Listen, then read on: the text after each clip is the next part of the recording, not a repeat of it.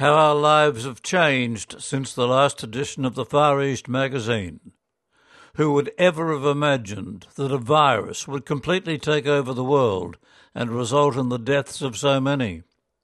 I pray that by the time this edition of the Far East magazine comes off the press, the situation may have much improved, but deep in my heart, I fear I'm being optimistic. The first article by Columban Father Jim Mulroney refers to the coronavirus as the unequal enemy. Its invisible movements disguise its path, but it moves more easily among the ill prepared.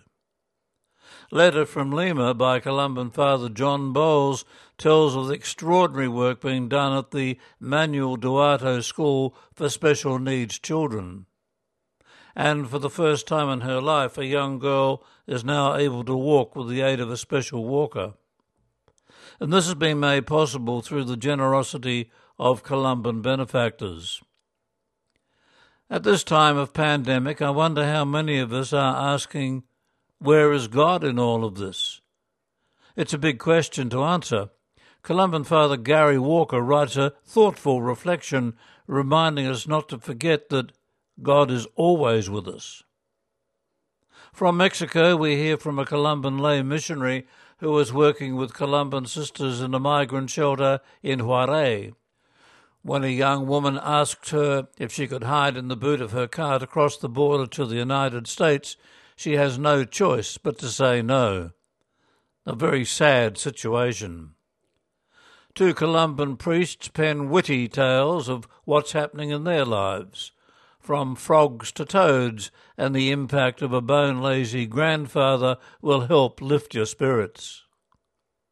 In Pakistan, we hear of two nurses travelling by motorbike to care for the dying. The palliative care program set up by Columban Father Robert McCulloch is the only one of its kind in Pakistan. And from across the world, we hear about missionaries multiplying their efforts to assist the poor and the homeless. They say that hunger will be more deadly than the coronavirus. In his column, Columban Father Trevor Trotter writes about Pentecost and how the Holy Spirit is coming to us with power and love. There is no better time than now to reflect on this message. Father Donald O'Keefe recounts the vital role of one Columban and one Korean diocesan priest at the time of the Gwangju Rising in Korea 40 years ago. Their bravery was heroic and their role was significant. Sadly, we recently heard of the deaths of two Irish Columban priests who both spent time on mission in Australia. May they rest in peace.